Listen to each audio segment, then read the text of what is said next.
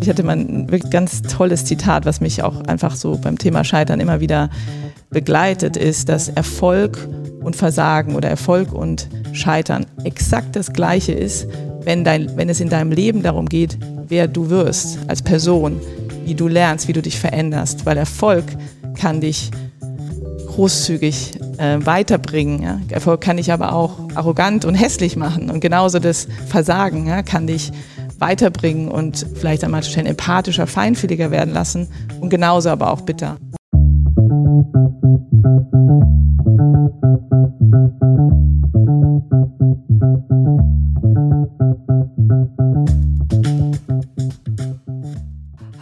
Herzlich willkommen zu Kluges aus der Mitte, dem Podcast von und mit Sabine und Alexander Kluge.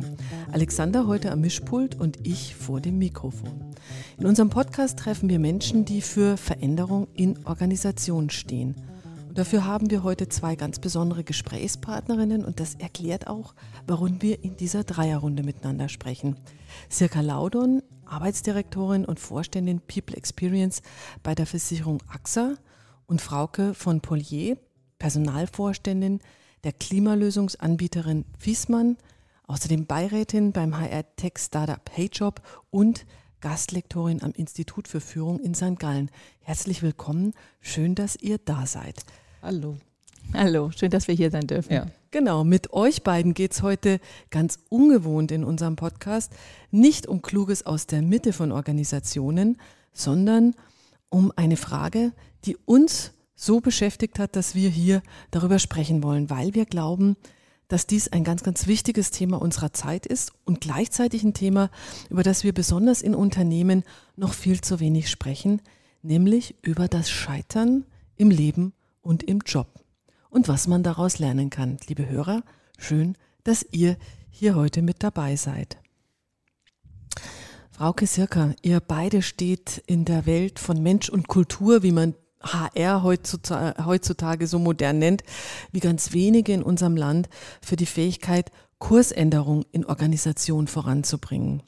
Man findet euch dort, wo in Organisationen der Aufbruch ins Unbekannte sozusagen, die Anpassung an eine sich rasend verändernde Arbeitswelt das Erfolgsrezept ist. Eine Kompetenz, dazu braucht es Mut und Kreativität, aber dabei schwingt natürlich auch die Gefahr des Scheiterns immer mit. Und übrigens, und das finde ich ganz besonders schön, findet man euch zurzeit unter den Nominierten für den CHRO des Jahres sozusagen herausragende Personalvorständinnen, die jährlich vom äh, Haufe Personalmagazin gekürt werden beziehungsweise vom Publikum gewählt werden. Damit steht ihr sozusagen ähm, in dieser Konstellation eigentlich im Wettbewerb gegeneinander und sitzt hier nebeneinander an unserem Kaffeetisch. Das sagt vielleicht schon äh, mehr über euch beide aus als tausend Worte. Und dennoch wollen unsere Hörerinnen sicher wissen, wie seid ihr zu denen geworden, die ihr seid? Wollen wir mal bei dir anfangen, Saka? Gern. Ja, also du hast es schon gesagt, Veränderung stand bei uns beiden immer im Mittelpunkt Punkt. Und äh, ich als Psychologin hatte natürlich da im Studium sehr viel über Veränderung gehört und eher so auf der interpersonellen Ebene und fand das aber super spannend, das in Organisationen voranzutreiben und dort äh, zu sehen, wie verändern sich Organisationen von einem Zustand A zu Zustand B und das habe ich dann in Branchen gemacht, die gerade immer einen wahnsinnigen Veränderungsdruck vom Markt hatten und sich schnell verändern mussten. Das war zunächst äh, Otto vom Versandhandel zum E-Commerce. Frauke, da haben wir uns ja schon getroffen. Genau. Äh, dann Axel Springer, dann die Bahn und äh, jetzt bei der AXA und auch hier sehr viel Veränderung im Mittelpunkt. Und ja, und das ist sozusagen die, die Hochglanzseite von meinem Lebenslauf und äh, es sieht alles so irgendwie wie an einen Perlenschnur hintereinander ähm, gereiht aus. Und wenn man jetzt sich die Sprünge mal genau angucken würde, dann würde man vielleicht auch sehen, dass man manchmal dachte, oh nein, ich will nicht, ich will noch hier bleiben. Und dann man fast so ein bisschen in die nächste Position geschubst wurde. Mhm. Und ähm, durch irgendwelche Umstände, wie auch immer. Und am Ende aber man drauf schaut und sagt, ja, passt so. Aber ja, es gibt wie immer zwei Seiten auch. Genau, und über beide Seiten werden wir ja auch im laufenden Gespräch sprechen. Frauke. Wie war denn dein Weg so? Ja, auf deine Frage, wie, wie wir zu dem geworden sind oder wie ich zu, zu der geworden bin, die ich heute bin. Ich glaube, es geht immer um Personen, ja, die man trifft, vielleicht noch viel mehr als die einzelnen Erfahrungen, sondern die Menschen, die einen begleiten. Und ich bin aufgewachsen in einem kleinen Dorf in der Mitte Deutschlands mit meiner Mutter. Ähm, mhm. Mein Vater, Vater ist früh gestorben, als meine Mutter alleinerziehend, meine Schwester Britta. Wir ähm, hatten eigentlich nie viel Geld von zu Hause. Meine Mutter hat aber eine wirklich ganz große Überzeugung, dass sie beide ihre Töchter so mitten ins Leben stellen möchte und hat das wirklich auch ermöglicht, mhm. dass wir studieren konnten. Und ich habe dann Betriebswirtschaft studiert, eine MBA noch gemacht, war äh, auch im Ausland. Also das fand ich auch wirklich stark, einfach wie meine Mutter das ähm, uns da so ermutigt hat, da mitten im Leben zu stehen und zu selbstbewussten äh, Frauen äh, erzogen hat. Und in dem Kontext fand ich das spannend, die ganze Betriebswirtschaft und wie Betriebe sich verändern. Und es gab dann in der, da rund um Ende, ja, Ende äh, der 2000er, also so um die 98, 99, gab es ja die erste große Internetblase. Mhm. Das fand ich total mhm. spannend. Das war direkt nach meinem MBA. Und dachte ich, da muss ich hin ins Internet äh, und bin damals zu Lycos gegangen. Äh, die hatten, das war eine Tochter von Bertelsmann und habe dort Klingeltöne verkauft. Ich glaube, ich kann mich an die auch noch erinnern. Das ist sie mit dem Hund, mit dem Labrador, mhm. mit dem schwarzen mhm. Labrador, genau. Mhm. Klingeltöne verkauft. Ich habe also Business Cases gerechnet, dass wir Millionen machen können mit Klingeltönen mhm. verkaufen. Ihr wisst alle, was aus der Blase geworden ist. Äh, und das ist nicht die mhm. Millionen wurden, sondern ähm, es Lycos heute so in der Form nicht mehr gibt. Und mich hat es aber fasziniert, wie man eben über Technologie sich überlegen kann, gute Geschäftsmodelle zu bauen. Äh, ich bin dann zu Otto gegangen, da habe ich Circa kennengelernt. Ähm, und dann war sieben Jahre bei Otto und dort halt sehr stark mit unterstützt. Erst auf der Business-Seite, wie kann man eben genau das vom Kataloggeschäft zum Onlinehandel. Und der damalige Recruiting-Leiter, der hat mich gefragt, ob ich nicht Lust hätte, ins Personal zu kommen ich hatte auch gar nicht so ein richtiges Verständnis davon, was, was sie da machen und wie das da genau läuft und so und was da überhaupt irgendwie dann die Wertschöpfung ist. Und damals dann angefangen, habe gesagt, okay, ich mache das ein Jahr und dann gucken wir weiter, habe dann IT-Talente rekrutiert. Mhm. Man hat dann nicht Tech gesagt, sondern IT-Talent oder IT gab es da noch. Und darüber eigentlich festgestellt, wie viel Wertschöpfung man generieren kann, wenn man von der People- und Organisationsseite die richtigen Menschen mhm. findet, in die richtigen Teams setzt mhm. ähm, und daraus dann halt die Veränderung eigentlich entsteht. Und so bin ich wirklich fast so ein bisschen durch einen Zufall mhm. oder durch eine Person in dem Moment, die äh, mich da ermutigt hat, das mal ein Jahr zu machen, habe ich meine Leidenschaft gefunden. Und die Leidenschaft ist wirklich von der die, die Veränderung zu bringen aus der People- und Organisationsseite. Ich kann mich, glaube ich, bis heute noch, bin ich nicht so ganz mit dem Begriff HR so mhm. ähm, eng verbunden, sondern mehr damit, wenn eine Geschäftsveränderung ist, meistens sind es ja Geschäftsmodelle, die sich verändern, wie kann man das ähm, aus, von der People-Seite eben genau diese Veränderung treiben. Mhm. Und dann eben in zehn Jahre später, da fing dann die zweite große Internetwelle wieder an mit deutlich äh, nachhaltigeren Geschäftsmodellen. Da bin ich dann ja auch zu Zalando gegangen, weil mich das weiter gereizt hat. Und ich glaube, diese Verbindung zwischen Veränderung ähm, über Technologie und mein Beitrag ist dann aus der People- und Organisationsseite.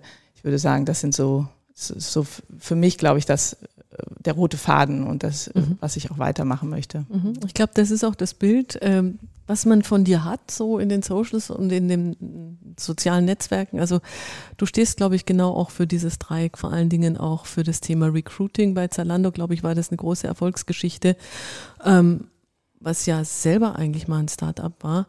Und ich muss gerade dran denken, als du über die Dotcom-Blase gesprochen hast, ähm, ich habe da auch mal eine mitgegründet, die ist dann auch gescheitert und das ist so interessant, weil wir im Unternehmen und das äh, soll dann vielleicht auch gleich der Einstieg in unsere in unserem Gespräch sein, ähm, in Unternehmen eigentlich ähm, die euphorischen Erfolgsgeschichten ja. eigentlich den den meisten Platz bekommen und äh, dass man mit einem Unternehmen in einem Unternehmen gescheitert ist, ist eigentlich ein ähm, ähm ja lange verschwiegen worden oder das war einfach ein Tabuthema.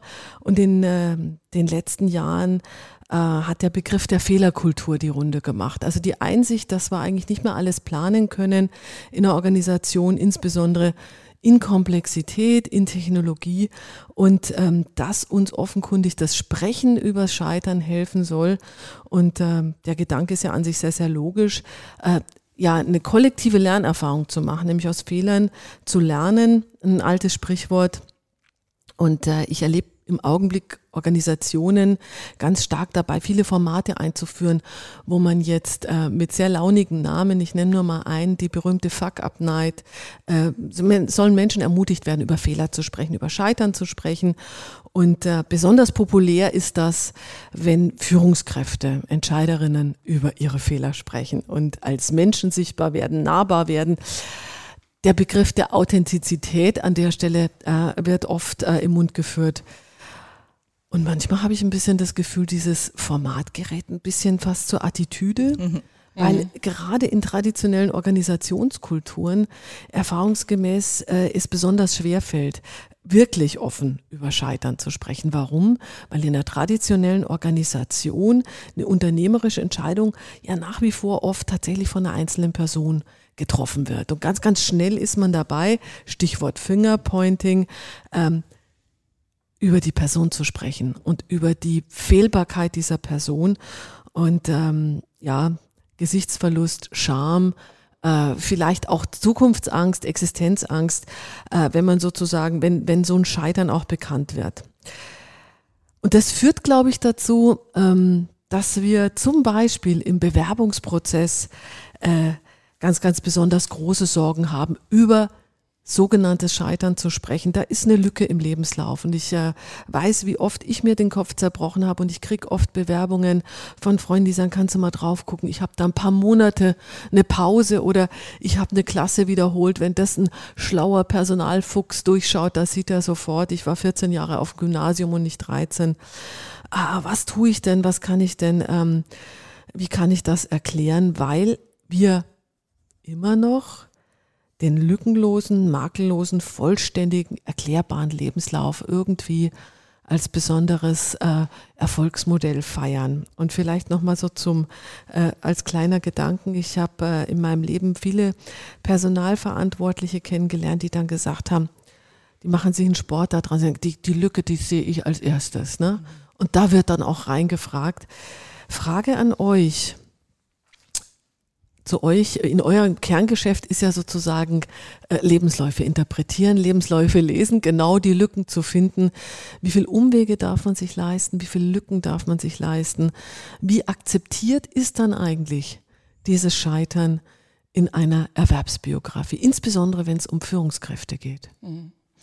Ja, also Du hast jetzt den Bogen sehr weit gespannt beim Scheitern und ich glaube, man muss da einmal auch unterscheiden und vom einem inhaltlichen Scheitern sprechen und wenn Organisationen von einer Fehlerkultur sprechen, die sie irgendwie auch feiern wollen, zelebrieren wollen, dann geht es ja darum, dass man systematische inhaltliche Fehler erkennt, sie nicht wiederholt, dass man eine Transparenz im Umgang mit, ups, da habe ich was verkehrt gemacht, so wäre es richtig gewesen, übt, um irgendwie eine Organisation auch äh, davor zu bewahren, dass jetzt jemand seine Fehler vertuscht oder so. Ich glaube, das ist so das ist auch gut, diese Bestrebung. Es darf aber nicht dazu führen, dass man dann auch so eine Schlampigkeit feiert und sagt, ist ja alles nicht so schlimm, Fehlerkultur, sagen wir ja und so weiter. Ich glaube, diese Dimension des Scheiterns ist, glaube ich, auch das ein Konsens drüber, dass man weiß, das wollen wir der, da wollen wir Transparenz drüber haben.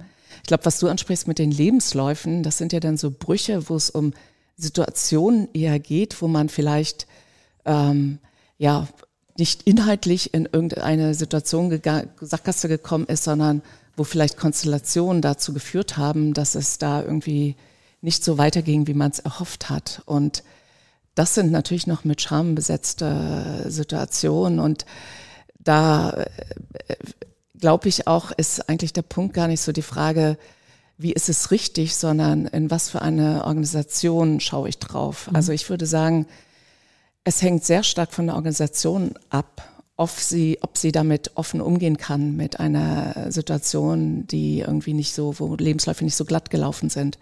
Ich würde mhm. sagen, in konzilianten, partizipativen Organisationen ist eine hohe Akzeptanz dafür da. In Organisationen, die immer noch so ein hohes Machtideal und Führungsideal haben, dass sie sagen, wir wollen irgendwie Menschen an der Spitze, die einfach klar sind, die irgendwie kraftvoll auftreten, die wissen, wo es lang geht, da wäre es wahrscheinlich ratsam äh, zu schauen, irgendwie, wie kann ich irgendwie Lücken, die ich da habe, scheinbar irgendwie auch mit, wie hast du es gesagt, irgendwie, wie, da muss ich dann überlegen, wo ist meine beste Freundin, die sich damit auskennt, um die Lücke im Lebenslauf vielleicht nochmal mit einer sprachlichen Phrase etwas zu überdecken oder so. Ja, also ich würde sagen, es ist von der Organisationskultur abhängig und ja, damit mhm. kommen wir in ganz andere Fragen auch. Ja, Frauke, ich glaube, also es geht die Kunde, du hast bei Zalando 500 Menschen eingestellt, heißt das ja, dieser wunderbare Begriff Menschen einstellen. Also jedenfalls glaube ich, hast du wahrscheinlich hunderte, vielleicht bis tausende von Lebensläufen in der Hand gehabt. Ähm, sprachlicher Kunstgriff auf der einen Seite, Beschönigen von Lebensläufen, eine andere auf der anderen Seite. Ähm, macht ihr diese Erfahrungen? Machst du diese Erfahrung und wie gehst du damit um? Also ähm, wir haben tatsächlich noch deutlich mehr eingestellt. Wir haben, ich war damals bei Zander eingestiegen bei 250 Mitarbeitenden und dann nach sieben Jahren 14.000 Mitarbeitenden. Oh, okay. Deswegen sind das einige tausend Lebensläufe. Und vielleicht mhm. gehen wir einfach nochmal einen Schritt zurück. Was ist denn überhaupt ein Lebenslauf? Und das ist wahrscheinlich auch den besten Tipp, den ich hier geben kann. Der Lebenslauf ist ja eine Geschichte, die ich erzähle. Und ähm, genauso muss man es eigentlich auch betrachten, eine Story to tell. Mhm. Und das Tolle auch heutzutage ist ja, dass ich diese Geschichten erzählen kann, auch nicht nur in, in auf, auf einem Dokument, ja, wo das dann irgendwie ein bestimmter Format ist, sondern es gibt ja tolle ne, soziale Medien wie LinkedIn oder Sing, wo man die Geschichte einfach auch erzählen kann. Und im Grunde ist das meine Arbeitsgeschichte, die ich erzähle. Und äh, wie bei jeder guten Geschichte gibt es halt ähm, Gründe, ja, gibt es eine Heldin in der Geschichte, mhm. gibt es eine Ganzheitlichkeit der Geschichte. Und ich glaube, jedem ist klar, dass wenn ich meine Arbeitsgeschichte erzähle, dass ich natürlich ein ganzer Mensch bin, dass es auch private Aspekte darin gibt. Und ich glaube, wenn man sich nochmal mehr vorstellt, wie kann ich denn den Lebenslauf noch mehr als eine Geschichte erzählen, ähm, und einfach auch noch mehr Text in dem Sinne dazu gibt. Wie gesagt, das geht ja heutzutage in den verschiedenen Formaten. Also ich habe zum Beispiel bei meinem LinkedIn-Profil ganz viel Text geschrieben, einfach ein bisschen mehr erzählt von mhm. mir, weil ich einfach mhm. denke, das ist doch schön irgendwie zu hören. Und trotzdem mhm. ist das nicht alles, was mir je passiert ist, in der ganzen Person. Und von daher würde ich immer bei diesen Sachen, während es natürlich ganz praktische Tipps gibt, sowas wie eine Drei-Monats-Lücke würde ich gar nicht erwähnen und so Sachen, das finde ich jetzt, ne, da sind wir manchmal zu genau, auch mhm. vielleicht mhm. gerade auch äh, wir Deutschen, da wäre wär ich entspannt, weil würde ich eher überlegen, wie kann ich die Geschichte gut erzählen. Und dadurch, dass es natürlich auch eine Reputation ist in dem Moment und ich irgendwie in irgendeiner Form ähm, ja auch zeigen möchte, was ich kann, finde ich es auch okay, die Geschichte so zu erzählen, dass sie stimmig ist und natürlich passend für das, was ich in dem Moment auch ähm, äh, zeigen möchte. Vielleicht ist das nochmal hilfreich im Kopf, das mhm. vielleicht ein bisschen anders ähm, zu definieren, was mhm. ein Lebenslauf ist. Also an der Stelle sind wir oft zu technisch unterwegs und ich denke, am Ende erzähl deine Geschichte, wie würdest du sie denn erzählen? Und wenn es jetzt ganz konkret, also ein Beispiel von mir. Ich hatte dann nach den sieben Jahren Zalando, wir hatten ähm, unseren ersten Sohn Maximilian bekommen haben uns mega gefreut und ich habe mir total gewünscht, äh, ein zweit, zweites Kind zu bekommen. So, und es hat halt nicht geklappt. Und es war auch sehr schmerzhaft, weil es mhm. dann auch an der anderen Stelle so aussah, als es geklappt hat und dann auch nicht geklappt hat. Mhm. So. Und da war das schon für mich auch so eine Frage, so ist es jetzt vielleicht auch, ne, weil ich hier so viel arbeite und woran liegt es und wieso ist denn das und jetzt wurde ich auch nicht gerade jünger. Und das war schon so ein Thema, wo ich einfach für mich so überlegt habe, wie stark ist jetzt dieser private Wunsch vielleicht auch verknüpft mit in dem Moment äh, meiner Karriere. Und wie mache ich das denn jetzt gut? So und dann hatte ich mir meinen meinen Mann äh, Konstantin eben überlegt, hatte ja gerade schon von den von den entscheidenden Personen im Leben mhm. gesprochen und wir haben gesagt, okay, dann mache ich mal so ein Jahr so ein Sabbatical. Ich mache einfach mal so ein Jahr. Vielleicht ist, hilft es ja. Vielleicht ist es einfach was, wo wo man durch das zur Ruhe kommen, ähm, das klappt und ich war mir überhaupt nicht sicher, ob es damit zu tun hat, weil ich jetzt auch ehrlich gesagt nicht immer so dran glaube, dass, äh, dass vieles Arbeiten bedeutet, dass man deswegen ähm, mehr Stress hat, sondern es ist auch viel im Kopf. Aber mein Punkt ist, ich habe mir diese, diese Entscheidung bewusst genommen und ich habe das auch erzählt. Also es war jetzt auch nicht etwas, wo, wo, ne, wo ich jetzt, äh, was ich verheimlicht habe, warum ich das jetzt einfach diese Zeit brauche und einfach dieses Jahr brauche.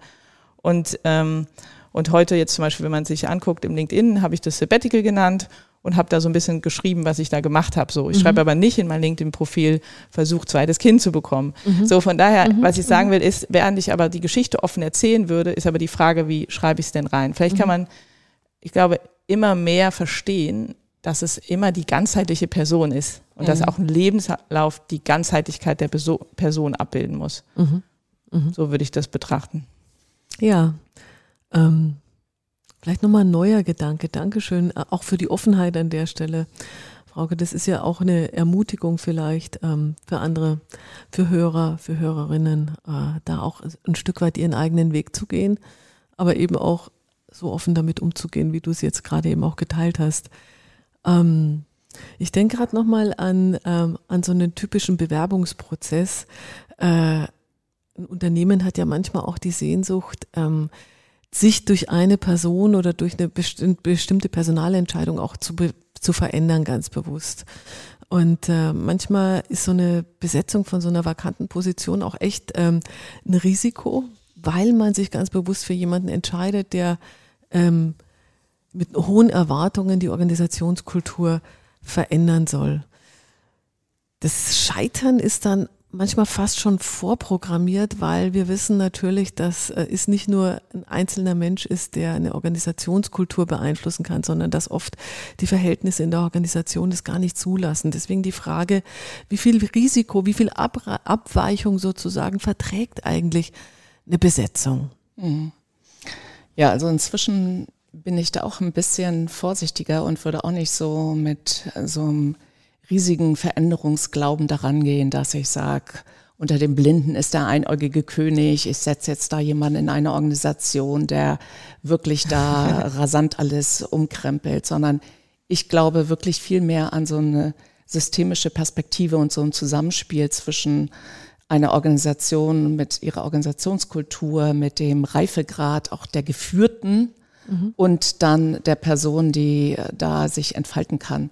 Also ich habe auch jetzt zu meinem, bei meinem Wechsel zu AXA habe ich mir sehr stark auch angeschaut, wie denkt und tickt der CEO. Hat er wirklich, sag ich mal, lässt er mir diese Freiräume, die ich brauche und kann er das auch aushalten, wenn ich mit meiner Andersartigkeit in ein Versicherungsunternehmen komme, um einfach auch in bestimmten Dimensionen, die auch von dem Unternehmen gewünscht sind, eine Veränderung anschiebe. So und das war, glaube ich, total wichtig, dass ich da, also dass man sich natürlich anschaut, wer hat da am Ende das letzte Wort und der muss schon das auch wollen. Und ansonsten kann man sich da abarbeiten. So, mhm. und es ist aber auch nicht nur, sag ich mal, der Blick von oben, sondern auch, dass die Organisation auch genauso einen Reifegrad hat und das auch will und auch die Fähigkeit besitzt, da jemanden machen zu lassen.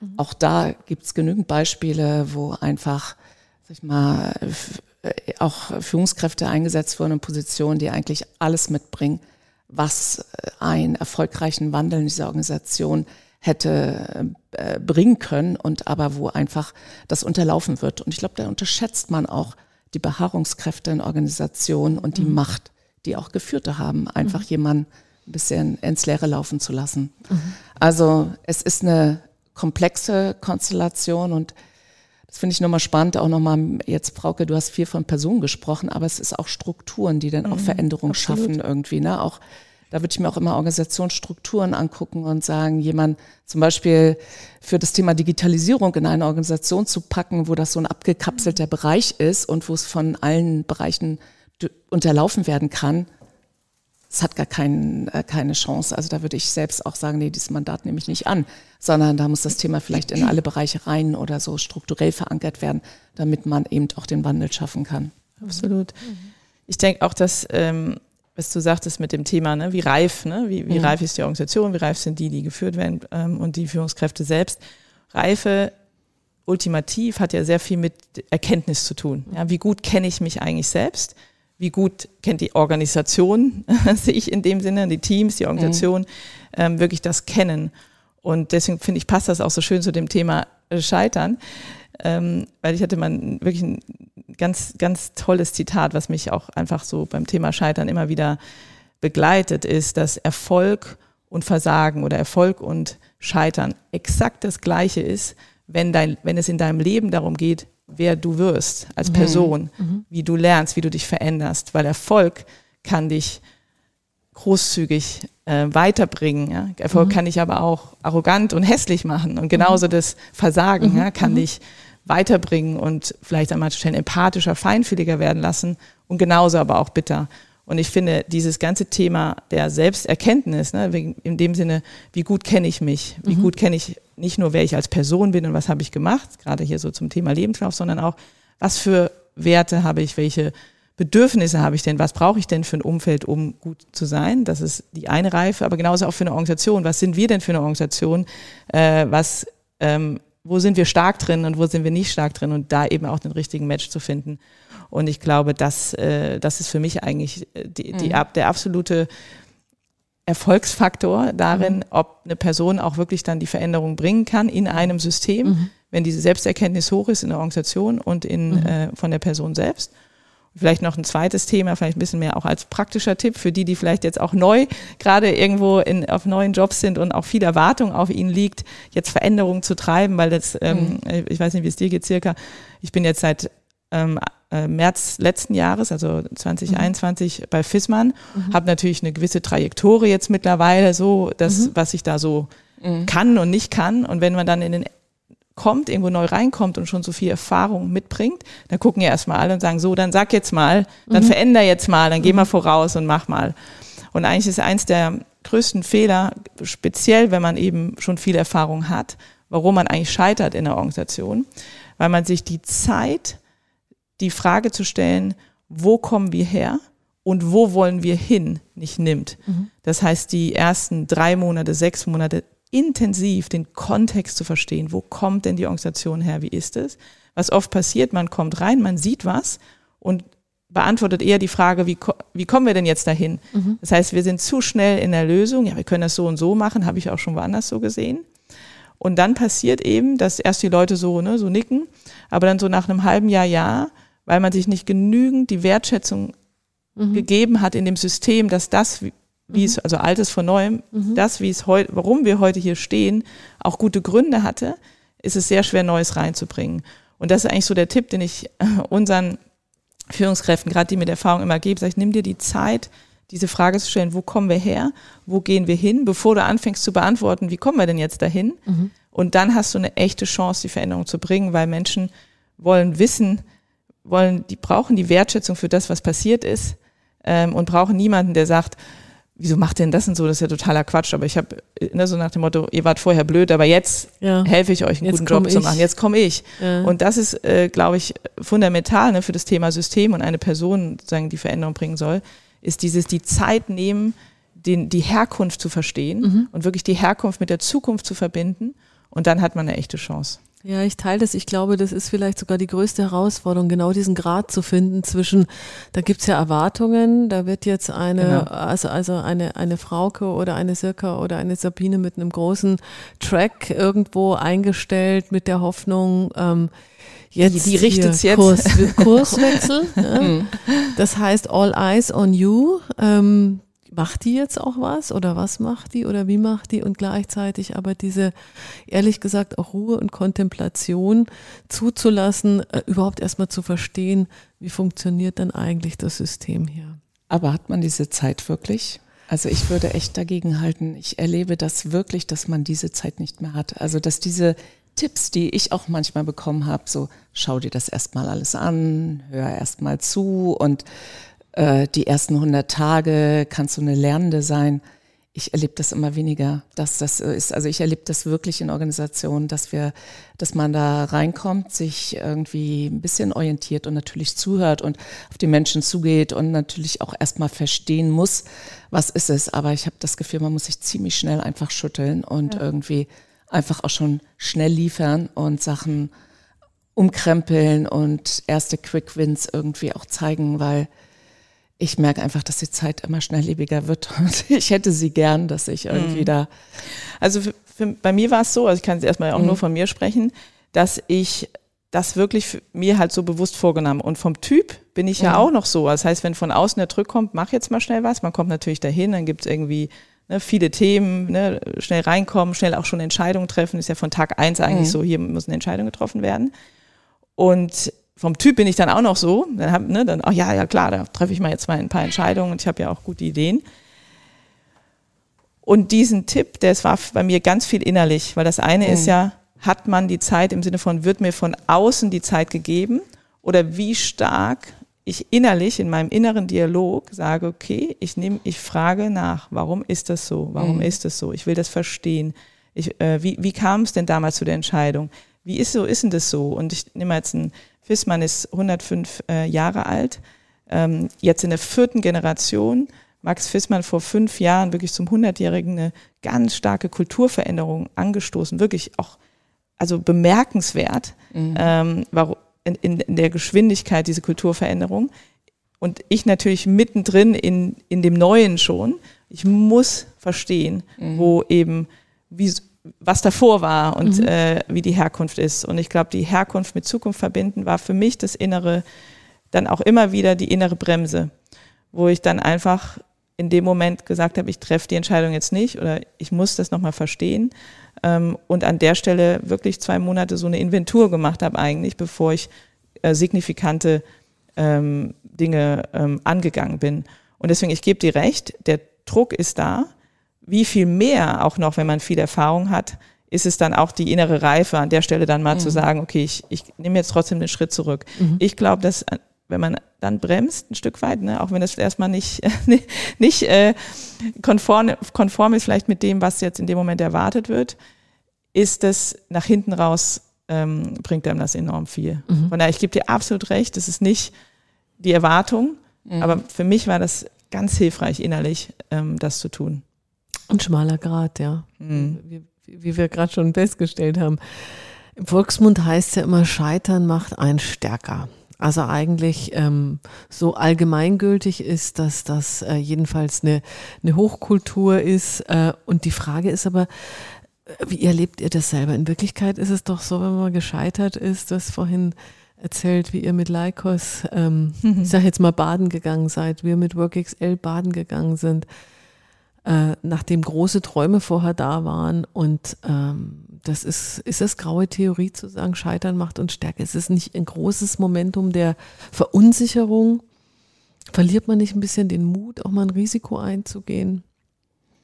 Ja, ich würde sagen, es hängt sehr von der Persönlichkeit ab. So und äh, Frau, du hattest vorhin schon die Heldenreise angesprochen, mhm. äh, eine schöne beim Thema Storytelling ja. und äh, das ist einfach nochmal so ein schönes Narrativ dafür, dass auch äh, da so die, äh, die Haltung ist oder die, der Glaube daran ist, dass ein Held praktisch durch verschiedene Prüfungen in seinem Leben gehen muss, damit er geläutert und mit mehr Erfahrung und einer breiteren Persönlichkeit am Ende seines Ziels ankommt. Also ich würde sagen, in vielen Fällen ist das natürlich auch so, aber ich habe auch Persönlichkeiten erlebt, die, äh, wo man sagen kann, äh, also wenn man denen jetzt kommen würde und sagen, du, ähm, klar hat sich jetzt hier irgendwas verhakt in der jetzigen Situation, irgendwie du siehst die Konstellation, du kommst nicht weiter, kannst das nicht so zum Fliegen bringen, wie du glaubtest, es fliegen, zum Fliegen bringen zu können und zu sagen, ach komm, jetzt geht schon mal weiter, äh, Scheitern gehört dazu das muss nicht gut ausgehen. Also ich habe auch Menschen erlebt, äh, die da sehr auch unerwartet in Bedrängnis im Laufe ihres Lebens gekommen sind und offen gestanden auch teilweise jetzt äh, trifft es meistens auch welche, die, sag ich mal, vielleicht Veränderung auch nicht so umarmen, die 20 Jahre in der gleichen Organisation geblieben sind, immer loyal waren, immer irgendwie dem Unternehmen die Treue gehalten werden und wo plötzlich zu einem Zeitpunkt im Leben vielleicht auch dann in einem Alter, wo man irgendwie auch gar nicht mehr so leicht sich umorientieren kann. Sie merken, hier geht's nicht weiter. So. Und das ist dann schon auch, ähm, ja, da kann man nicht sagen, jetzt umarme das Scheitern und so mhm. weiter. Also da mhm. äh, ist es auch wirklich viel Arbeit notwendig, dass äh, ja, man sich besinnt auf, was habe ich neben dem Job, wie kann ich das irgendwie erstmal meine Ressourcen irgendwie aktivieren und wie kann ich mich jetzt mit dieser Situation auseinandersetzen, um eben auch trotzdem äh, etwas Gutes draus zu machen, um das eben auch zu nutzen, um mhm. ja, um äh, nach vorn zu schauen und ja, den nächsten Schritt zu machen. Mhm. mhm. Also ich würde das Scheitern nicht in jedem Falle immer sagen, es macht einen zum besseren Menschen. Ich habe auch Menschen gesehen, die einfach da auch ein bisschen dran verzweifelt sind und mhm. vielleicht noch ein paar Jahre später erst irgendwie mit so einem Rückblick darauf schauen konnten und sagen konnten, ja, irgendwie hat's doch, war es gut gewesen oder hatte seinen Platz. Ja. Ja. Und ne, wie ich auch gerade schon sagte, das Gleiche gilt aber auch für Erfolg. Mhm. Ja, also mhm. das ist wirklich genau das Gleiche. Ich habe viele Menschen gesehen, erfolgreich und die haben es wirklich sich multipliziert und zu, zum, zum Besten für alle gemacht. Ich habe auch mhm. Menschen gesehen, die sehr erfolgreich sind, die nicht irgendwie bessere Menschen geworden sind. Ich glaube, es gilt wirklich, das ist das gleiche Erfolg und Scheitern. Für mich, vielleicht nochmal einen Schritt zurück, weil du das eben auch so schön gesagt hast, circa mit ne, das geht ja auch um dieses inhaltliche Scheitern, teilweise aber auch das im Lebenslauf. Ne? Wir, mhm. haben ja, wir, wir sind ja gerade so auf zwei Ebenen unterwegs. Bei dem inhaltlichen Scheitern, da finde ich, sollten wir auch wirklich das Thema Lernen ist das Entscheidende, nicht die, der Fehler als solches. Mhm. Deswegen mag ich eigentlich auch das Wort Lernkultur. Nicht der Fehler als solches, das Scheitern als solches umarmen wir. Und in der Regel ist es ja auch nicht in dem Moment, wo ich scheitere, spreche ich darüber. Da, da bin ich ja noch beschäftigt mit dem Prozess, sondern in dem Moment, wenn ich gelernt habe und rückblickend darauf schauen kann, dann kann ich auch davon erzählen, weil dann bin ich eben in einer, in einer Situation der Stärke, dass ich ähm, gelernt habe. So. Und ich glaube, das ist für mich eigentlich das Entscheidende. Wie helfen wir den Leuten denn, zum Beispiel jetzt bei dem inhaltlichen Scheitern, so auf die Situation zu gucken mit äh, Retrospektiven, gibt es ja auch tolle Tools mittlerweile, Retros, Retrospektiven und, und, und, wo man sagt, wie kriege ich das denn jetzt hin, als Team und als ähm, Einzelperson mhm darauf zu schauen und zu sagen, krass, ich habe gelernt und was du eben auch sagtest, äh, Silka, ich habe gelernt und ich mache den Fehler nicht wieder. Und dann ist es sozusagen wirklich eine Investition in den, in den Erfolg in die Zukunft. Ich glaube, das für mich so eine, eine Sprache oder wie ich das versuche zu reframen, ja, eine andere Perspektive zu geben, indem ich ein Team helfe, da durchzukommen. Und da helfen mir Tools wie OKRs zum Beispiel, die ein ganz starkes Team-Performance-Tool sind, die eigentlich schon in ihrem, in ihrem in ihrer, in ihrer Methodik eigentlich ja schon das Scheitern in Anführungszeichen mit, mit drin haben direkt. Ja. Und da hilft mir einfach sowas wie Retros, wo man wirklich bewusst das Lernen anspricht. Weil ich glaube nicht, dass es darum geht, das Scheitern zu ähm, glorifizieren, sondern das Lernen zu glorifizieren. Und dann hast du eine Chance. Ja. Weil dann bist du sozusagen, wenn du so willst, was passiert danach? Was ja. ist danach mit dir passiert? Und, ähm, und ich kann, ich meine persönlich, und dann, wenn es um die Lebenslaufsachen geht, da habe ich auch eine schöne Geschichte ich wollte dann ja nach, äh, ne, äh, ähm, ich glaube auch manchmal, ob, ob man erfolgreich ist oder nicht, ist halt manchmal ist auch ein bisschen Glück dabei. Ne? Also muss man mhm. einfach auch mal so sagen. Ich hatte Total. auch schon viel Glück in meinem Leben. Also eine Glück mhm. hatte ich ja eben schon erzählt, wo da der Recruiting-Leiter mich gefragt hat, ob ich das mal machen will. Und ich so, naja gut, mache ich mal ein Jahr. Und dann finde ich mal die Passion für mhm. mein Leben. Mhm. Und dann, als ich dann nach zehn Jahren wieder in die zweite Internetblase rein wollte, wollte ich nach Berlin und diese ganzen Startups und äh, fand ich super und und habe mich dann beworben. Wirklich. Nicht nur bei einem Startup. Äh, damals bei Otto war ich dann selber Recruitingleiterin, also das hatte sich da so ganz positiv entwickelt. Und dann habe ich mich, und die ganzen Startups brauchten ja auch Leute mit Recruiting-Erfahrung und so, nicht bei einem Startup beworben, bestimmt bei 50, locker bei 50. Mhm. Schätzungsweise mal bei 40 direkt eine Ablage gekriegt, mhm. zu zehn Vorstellungsgesprächen gegangen und inklusive Zalando, inklusive vielen anderen und von zehn eine Absage bekommen. Mhm. Warum? Zu corporate, zu ne, sozusagen passt hier nicht so rein, irgendwie mit der Im Otto. Zweifelsfall zu teuer, ne, wenn du irgendwie einen Track in einer, in einer traditionellen Unternehmen. Ja, genau, das ist auch so. Nee, so viel wollten wir jetzt aber auch nicht für, ja, mhm. für den Personalleiterin, mhm. für die Personalleiterin ausgeben. Stimmt, das war auch dabei, mhm. aber auch so ein bisschen so, kannst du denn überhaupt so schnell ja, und so ja, hier, ne, so, wie das dann so war. Und dann mhm. irgendwann, es war schon hart, ja, weil ich mhm. wollte es unbedingt, ich bin sogar schon, habe mir schon sogar schon eine Wohnung in Berlin gesucht, wollte unbedingt. Also das war mein, ich wollte unbedingt dahin. Ich hatte das auch schon besprochen mit der damaligen Chefin von mir bei, bei Otto, die das auch wirklich ganz toll dann mitgefördert hat, gesagt, okay, ähm, wenn das dann klappt, super, aber ich freue mich natürlich, wenn du ein bisschen länger hier bleibst. Also ich war da auch ganz offen mit.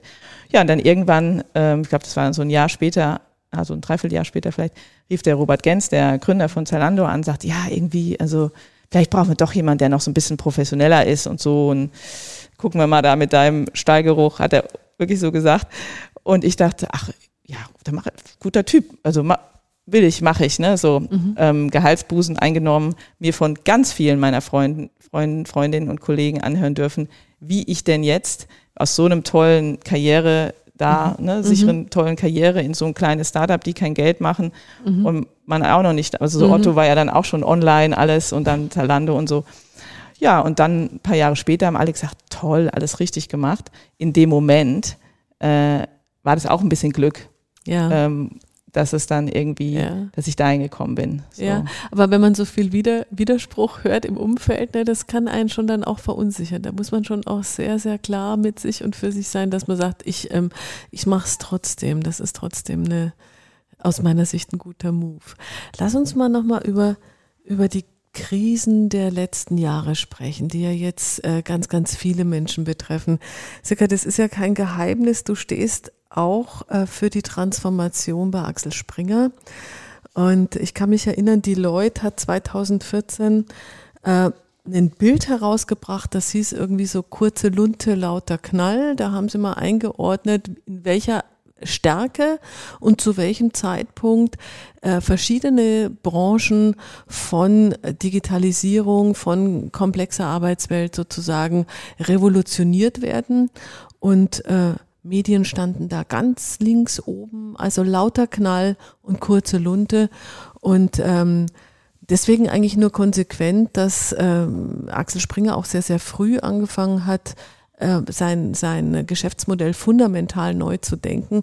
Du, denke ich, mittendrin, Menschen und Kultur, denn die Kultur gehört da ja ganz, ganz zentral mit dazu, aber auch mit der Downside, dass man ähm, drüber nachdenken muss, sich auch von Menschen zu trennen, die vielleicht den Weg nicht mitgehen können oder mitgehen wollen. Und das, glaube ich, ist neben all dem äh, strahlenden äh, Transformationserfolgen ja auch passiert. Ich glaube, auch das ist kein Geheimnis, deswegen glaube ich, können wir es hier auch thematisieren.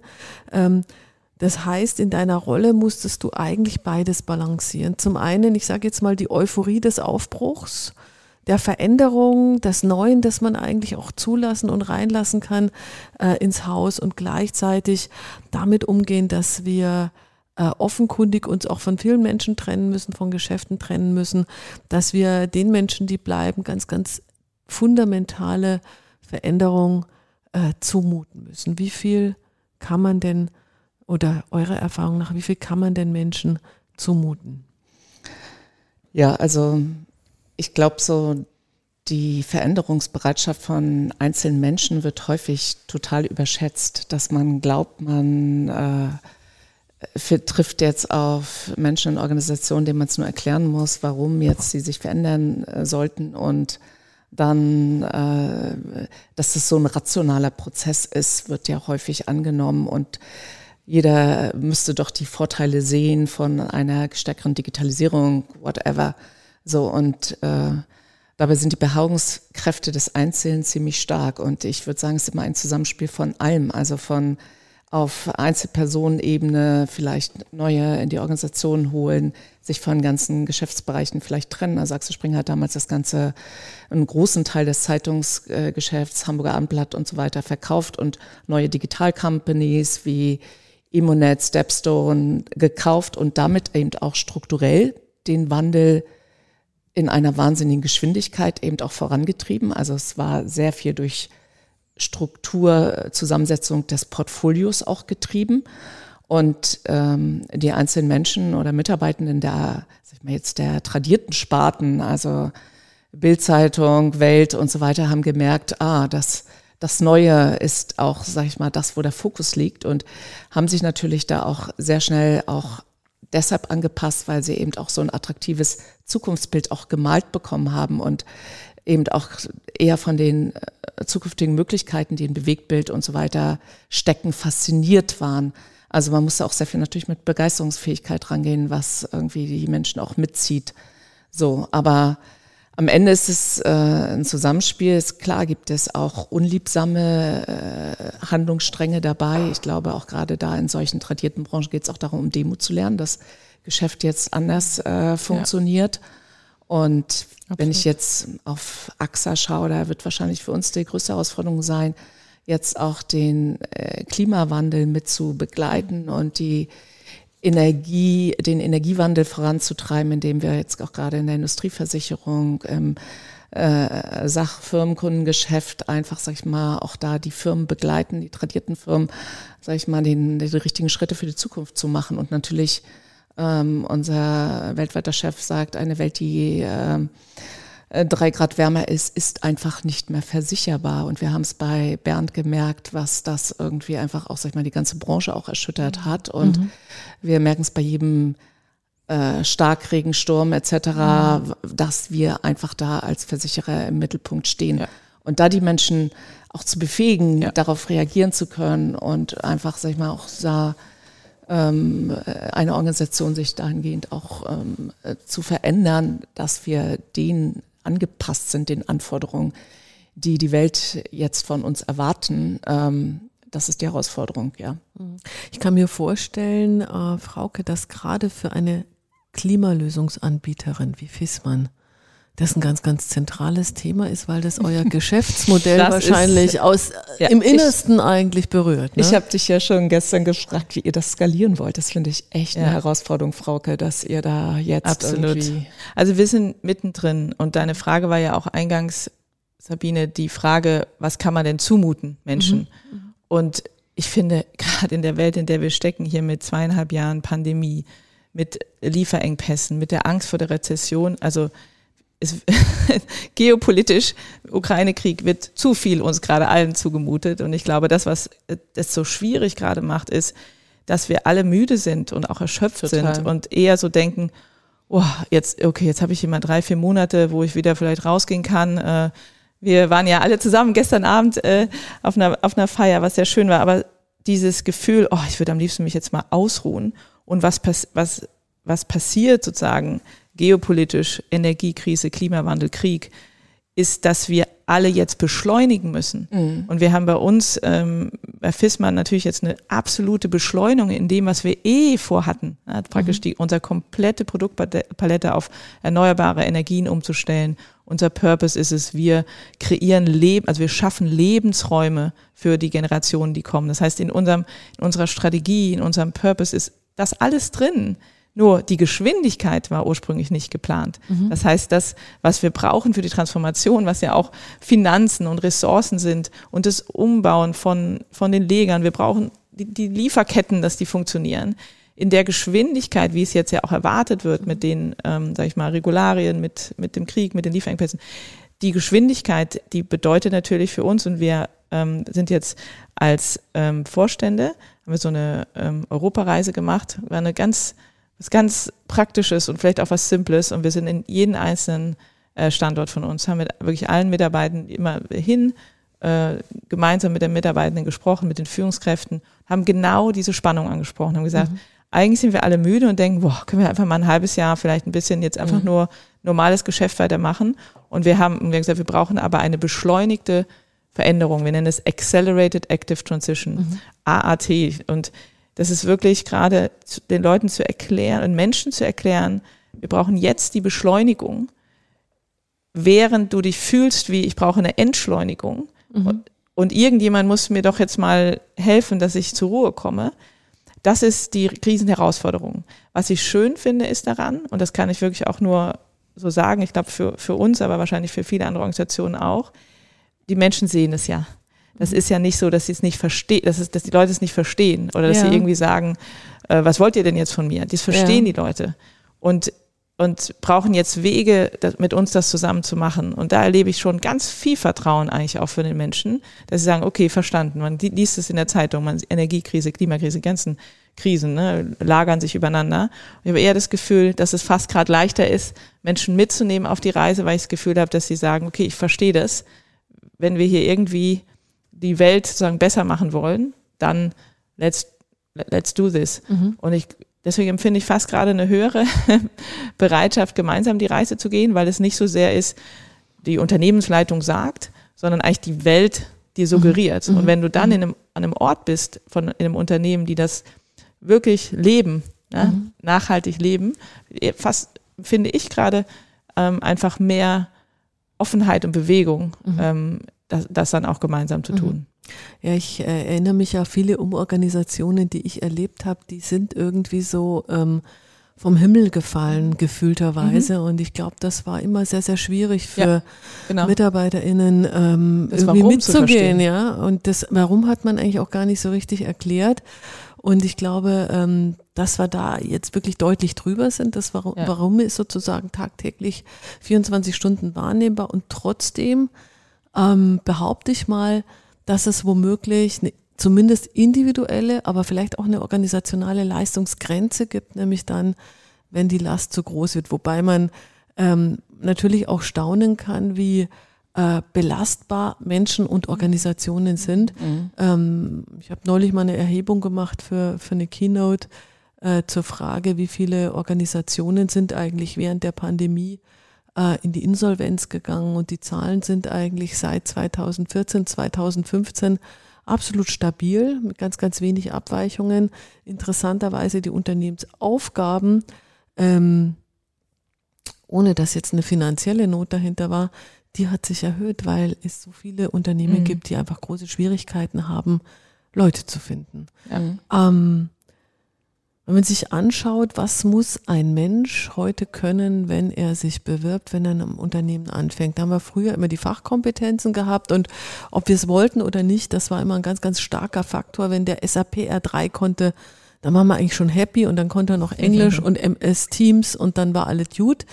Und ähm, zumindest theoretisch begreifen wir, dass, äh, dass es weitere Metakompetenzen braucht, nicht nur Methodenkompetenzen und die Fähigkeit zur Resilienz, äh, die Fähigkeit zur schnellen und bereitwilligen Anpassung, so wie du es eben auch gerade nochmal skizziert hast, Frauke, zähle ich da auch dazu. Weil mir hilft halt der beste Fachmann nichts, mhm. wenn er eigentlich nicht in der Lage ist, eben auch mit diesen Wechselfällen, auch ja. mit diesen sich schnell verändernden Rahmenbedingungen gut umzugehen. Mhm. Ähm, fließen solche Beobachtungen. Da muss man ja immer schauen, wie, kann ich eigentlich ablesen, ob jemand resilient ist, ja. Fließt es heute schon in eine Besetzungsentscheidung ein oder würdet ihr eher sagen, der Fachkräftemangel zwingt euch eher dazu, Ansprüche zurückzufahren, weil äh, ich höre eben auch viele Unternehmen und UnternehmerInnen, die sagen, ey, bei uns sind seit Jahren so viele Stellen unbesetzt, dass man sich das gar nicht leisten kann, das Spektrum an Sollkompetenzen einfach nochmal weiter aufzuziehen. Mhm. Also teils, teils würde ich sagen. Also mir hat es eben total gut gefallen, Frauke, was du erzählt hast von eurer Europareise. Und das kann ich mir richtig gut vorstellen, dass da auch, Max ist, glaube ich, da auch sehr überzeugend. Ja, absolut. Und äh, dadurch, dass das Unternehmen auch seinen Namen trägt, glaube ich, haben die Mitarbeitenden vielleicht viel mhm. stärker mhm. nochmal so auch das Gefühl, ah, sie werden da mitgenommen oder äh, sie eine Person, der man folgen ja, kann. Genau. Ja. Mhm. Und absolut. Ich habe äh, und das wäre auch so meine Antwort, Sabine, auf die Frage, dass ich glaube, bei äh, wirklich Top-Führungspositionen würde ich gegeben der Umstände heutzutage viel stärker auf die Persönlichkeit mhm. schauen ja. und sagen, da kommt es einfach darauf an, dass man jemanden hat, der die Fähigkeit besitzt, von seiner eigenen persönlichen Reife und auch von wie er selbst aufgestellt ist, das bei Menschen zu erzeugen.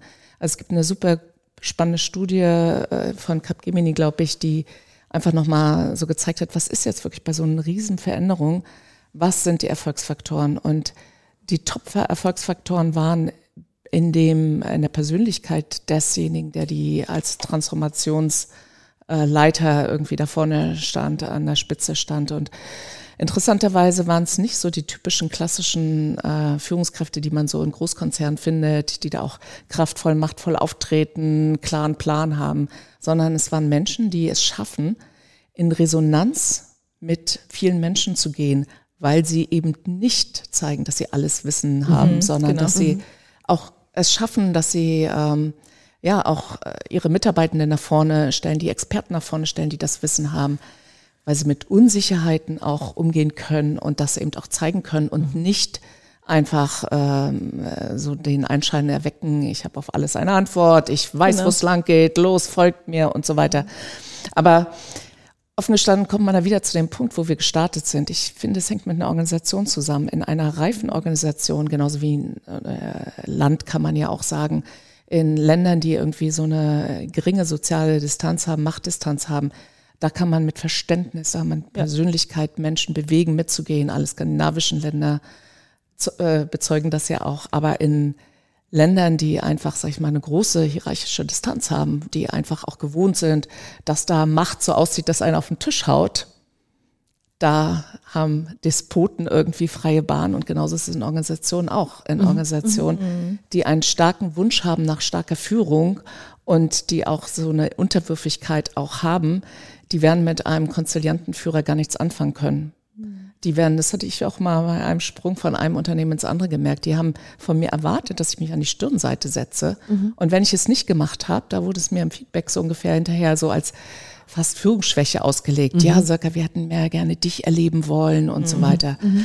Und ich meine, ich klar, ich reflektiere das in meiner Rolle und sage, okay, mhm. verstehe, du musst irgendwie da mehr dahin kommen und irgendwie vielleicht auch erstmal dieses scheinbare Machtvakuum annehmen und irgendwie so ein bisschen so agieren, aber dann natürlich da alles daran setzen, dass, äh, sag ich mal, sie sich selbst irgendwie kraftvoll führen und sag ich mal auch da so einen Prozess anstoßen, dass ähm, ja sie sich da auch weiterentwickeln. Erinnert mich nur gerade dran, da bist du in bester Gesellschaft mit Robert Habeck, von dem, der erzählte das auch, dass er mhm. bei der ersten Sitzung seines Ministeriums sich nicht anstellen, er, hat, er hat gefragt, wo soll ich mich hier hinsetzen? Und das sagt, glaube ich, auch viel über ihn aus. Äh, und äh, ich glaube, da hat sich das Ministerium mittlerweile auch dran gewöhnt. Ja, und dass er seine ja. Zweifel auch offen ja, anspricht, richtig. wird ihm im Moment auch krumm genommen. Also ja, da erwartet die Gesellschaft, ach, ein bisschen mehr muss mhm. er doch Bescheid wissen, das darf er nicht so teilen. Mhm. So, interessant. Mhm. Ja, äh, was eigentlich unrealistisch ist und eigentlich jeder weiß. Ne? Mhm. Genau. Ähm, damit sind wir bei der Frage nach den Belastungen im Top-Management. Also von, äh, von Menschen in eurer Rolle weiß man, dass sie sehr, sehr viele Stunden arbeiten, dass sie mit sehr, sehr komplexen Dingen zu tun haben, dass sehr, sehr viele Erwartungen an euch gesetzt werden. Und äh, wie nehmt ihr, Frauke, den Druck auf Executives? Wie nehmt ihr das wahr? Wie, äh, wie erlebt ihr das auch selbst? Also für mich ganz persönlich ist es so, dass ähm, ich das ganz entscheidend finde, diese verschiedenen Phasen wirklich für sich klar zu haben. Wo sind die Phasen, wo ich wirklich fokussiert arbeite? Wo sind die Phasen, die ich, äh, die ich sehr stark eben mit in der Partizipation, ne, in dem Miteinander, in dem Kontext geben? In, und wo sind auch die Phasen, wo ich mich erhole, die Recovery-Phase? Und äh, was ich für mich nochmal ganz neu gelernt habe, auch gerade so im, seit der Corona-Zeit, ist eben genau diese Recovery-Phase sehr, sehr mhm. ernst zu nehmen und äh, das eben auch bewusst, weil wir reden dann auch oft, sagen wir jetzt vier Tage oder vier Tage Woche oder 42 Stunden und ich denke immer so, wenn man mal auf die sieben Tage guckt, wie lebe ich denn die zwei Tage Recovery? Mhm. Ähm, und wenn ich jetzt noch einen dritten Tag Recovery habe, wird es jetzt besser oder nicht? Und ich glaube, und das ist auch ein Thema, was wir bei uns jetzt ähm, intern gerade mit unseren Top-Führungskräften gemacht haben, ist halt so ein bewusste ähm, Recovery äh, Lernen nochmal gemacht, weil ich glaube, dass das wirklich entscheidend ist, das mhm. Abschalten können, das Auftanken können, ähm, bewusst in eine andere Phase zu kommen nach dem Arbeiten, das Schlafen. Ähm, also deswegen glaube ich, ich meine, das Thema Belast Belastung ist überall hoch. Ne? Ich mhm. persönlich habe für mich so das Thema Recovery nochmal neu entdeckt, mhm. wirklich bewusst darauf zu achten, dass es für mich, für meine Familie, für uns passt. Hab da sehr, sehr viel gelernt und ganz tolle, ähm, ja, wirklich auch äh, das, das als sehr, sehr äh, wertstiftend erlebt. Und das Gleiche machen wir eben auch für unsere Führungskräfte. Mhm. Mhm. Ja, ich würde nur ergänzen noch, dass ich auch finde, die Bewertung und das Mindset ist wichtig. Ne? Also welche, wie schaue ich auf so eine belastende Situation da? Wenn ich es dann noch schaffe, dass ich äh, mit steigender Belastung, du hast es auch wirklich so schön gesagt, von mit der Beschleunigung nochmal so ja. deutlich gemacht, in diesen Zeiten wird von uns allen eine wahnsinnige Beschleunigung abverlangt und wir können uns das gar nicht leisten, irgendwie jetzt irgendwie unserer Erschöpfung nachzugeben. Und zumindest in der Organisation versuchen wir dann wenigstens, wenn das schon so auch schneller geht oder performanceorientierter ist, dass wir auch sagen, da muss die Kultur eben auch im gleichen Maße besser werden und auch das darf uns nicht noch Energien rauben, politische Querelen und darf uns nicht noch Kraft abziehen, sondern da müssen wir uns irgendwie wertschätzend begegnen, müssen uns auf die ja. Schulter klopfen, müssen unsere Erfolge feiern und müssen irgendwie uns auch mögen, um in so einem Umfeld einfach auch, sag ich mal, Kraft zu ziehen mhm. und dürfen da keine Energie ja. an irgendwelchen Sachen verschwenden, die Absolut. Nicht und es darf auch nicht gefeiert werden, ja, wenn übers Wochenende immer gearbeitet wird. Das darf nicht irgendwie was Tolles sein, ja. Oder mhm. ich bin krank, aber ich arbeite, ich, ich gehe nach Hause, ich bin krank, aber ich arbeite dann von zu Hause. Das sind alles so Sachen, wo ich so denke, das sind genau solche Organisations- oder Kulturthemen, die dann dazu führen, dass das irgendwie noch ein Stück weit gefeiert wird, wenn man sich nicht ausruht, erholt und schaut, dass man eben körperlich und seelisch da auch fit ist. Ja. Und in der Zeit wie heute, ich glaube, kein, keine Organisation macht das perfekt, aber wir müssen darüber reden dürfen. Ne? Deswegen gab es genau diese Europareise, wo wir gesagt haben, eigentlich ist man doch erschöpft. So, ich auch, ja, mhm. wir alle.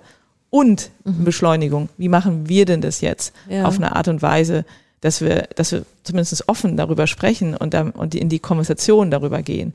Und das hat, das, das bringt viel und trotzdem natürlich ähm, hat, hat es auch einfach immer damit zu tun, wie jeder Einzelne damit umgeht. Es hat viel damit zu tun, was auch wie, wie es privat auch läuft, darf man mhm. auch nicht unterschätzen. Mhm. Ähm, auch da hat Corona wahrscheinlich der einen oder anderen Familiensituation geholfen und manchen nicht. Ja, also ich glaube, da ja. ist einfach so viel an verschiedenen Lagen und ähm, grundsätzlich denke ich, dass jede Form von Burnout, ja, das ist mhm. ja im mhm. Grunde ja auch die, die, äh, das, die ultimative Erschöpfung, ähm, eben viel damit zu tun hat, wenn man halt lange und viel gegen seine eigenen Werte geht. Ich glaube, es ist gar nicht das Thema viel arbeiten im Sinne der Stunden, mhm. sondern eben arbeiten gegen die eigenen Werte, gegen die Dinge, die man eigentlich nicht tun möchte, ähm, innerer Widerstand haben, man macht es trotzdem darüber hinausgehen. Und ich glaube, das sind einfach Themen, da muss man drüber sprechen, um mhm. auch einfach ein Stück weit den Leuten zu helfen, weil die reine Tatsache des des vielen Arbeitens ist nicht das Thema, sondern die Frage der Erholung und was tue ich denn in der Zeit? Ja. Und ist es energiegebend ja. oder ist es energieraubend? Ja.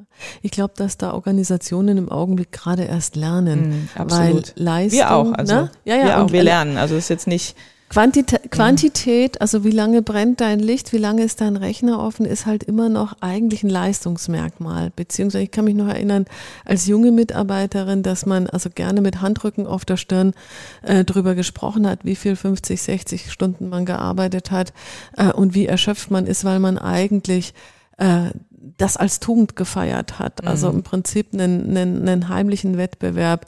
Wer ist hier der fleißigste im ganzen Land? Und ich äh, äh, muss gerade ein bisschen schmunzeln, weil ich eben vor kurzem diesen Dialog geführt habe mit jemandem aus einer traditionellen Organisation und gesagt, was sind denn die Herausforderungen? Sagt, ja, also da kommen die jungen Leute und die sagen, die fragen also erstmal beim Vorstellungsgespräch noch schon nach dem Sabbatical und dann wollen die auch nur drei Tage die Woche arbeiten. Und interessant ist, dass ähm, wir das sofort konnotieren mit mangelnder Leistungsbereitschaft, weil quantitativ offenbar jemand nicht seine ganze Zeit verbring, verbringen möchte mit, mit Erwerbsarbeit. Und ich glaube, da ändert sich gerade die Haltung, aber da sind wir noch ganz am Anfang. Ich würde ich würd ganz gerne so zum, zum Schluss kommen. Ähm, mit einem Thema, was wir vorher schon mal ganz kurz hatten, nämlich die, die ewige Frage rund um die Authentizität. Ja, wie authentisch darf ich denn eigentlich als Führungskraft sein? Äh, in USA spricht man seit einigen Jahren ähm, sehr, sehr offen im Unternehmenskontext über das Thema Verletzlichkeit, Vulnerability bekannt gemacht, vor allen Dingen auch durch die Autorin und Psychologin Brené Brown, die forscht zum Thema Scham und forscht zum Thema Empathie. Und das sind ja alles Themen, die uns als soziales System, Organisation eigentlich kontinuierlich beschäftigen. Die Frage ist nur, wie weit ist sowas tabuisiert? Und äh, Brené Brown vertritt die These, Verletzlichkeit macht stark. Also der offene Umgang auch mit Fehlbarkeit macht stark.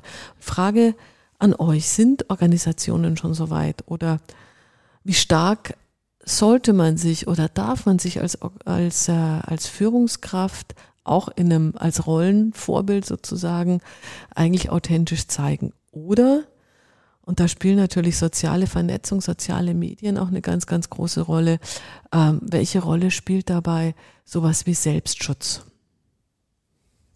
Silke.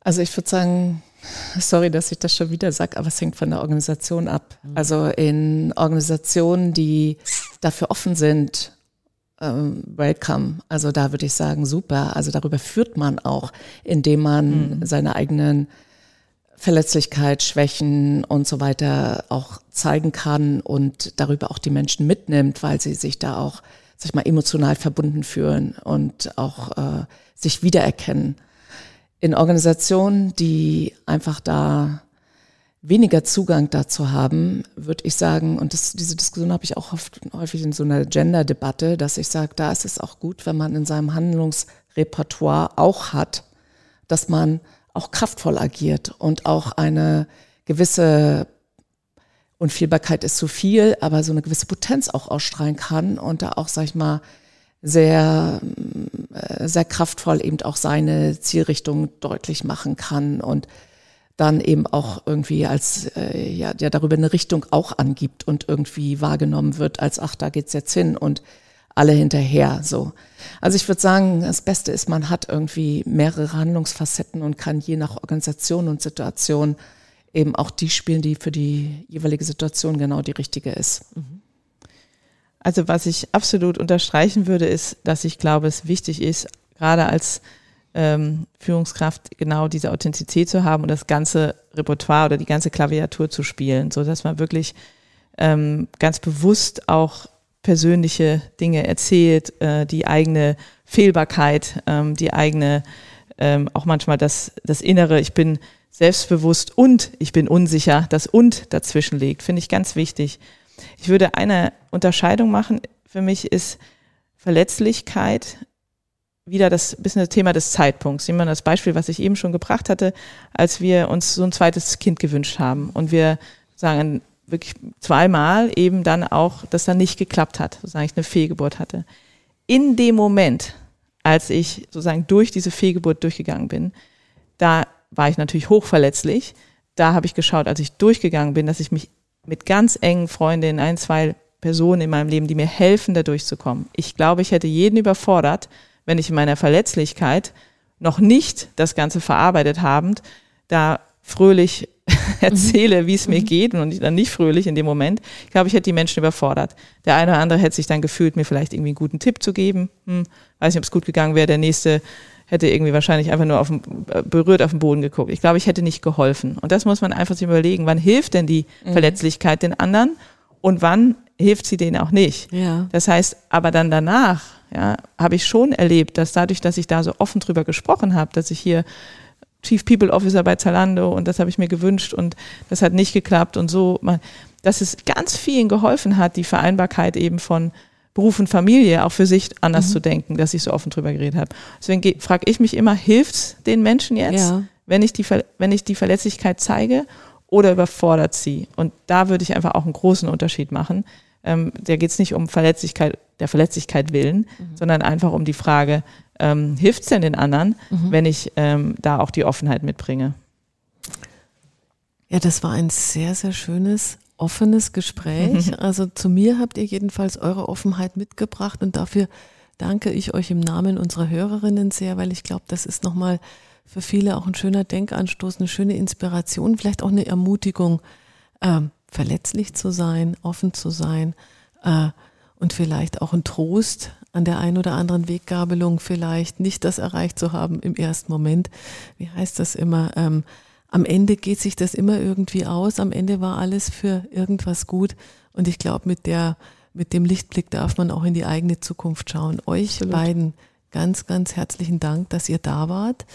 Ähm, ja, für mich seid ihr eigentlich schon CHRO des Jahres, egal ob ihr jetzt da gewählt werdet oder nicht. Und außerdem finde ich, auf dem, auf dem äh, Podest hätten auch zwei Platz. Da wüsste ich schon welche zwei. Vielen lieben Dank euch und vielen Dank Sabine, Sonntag. vielen Dank Danke Alexander. Dir, Dankeschön.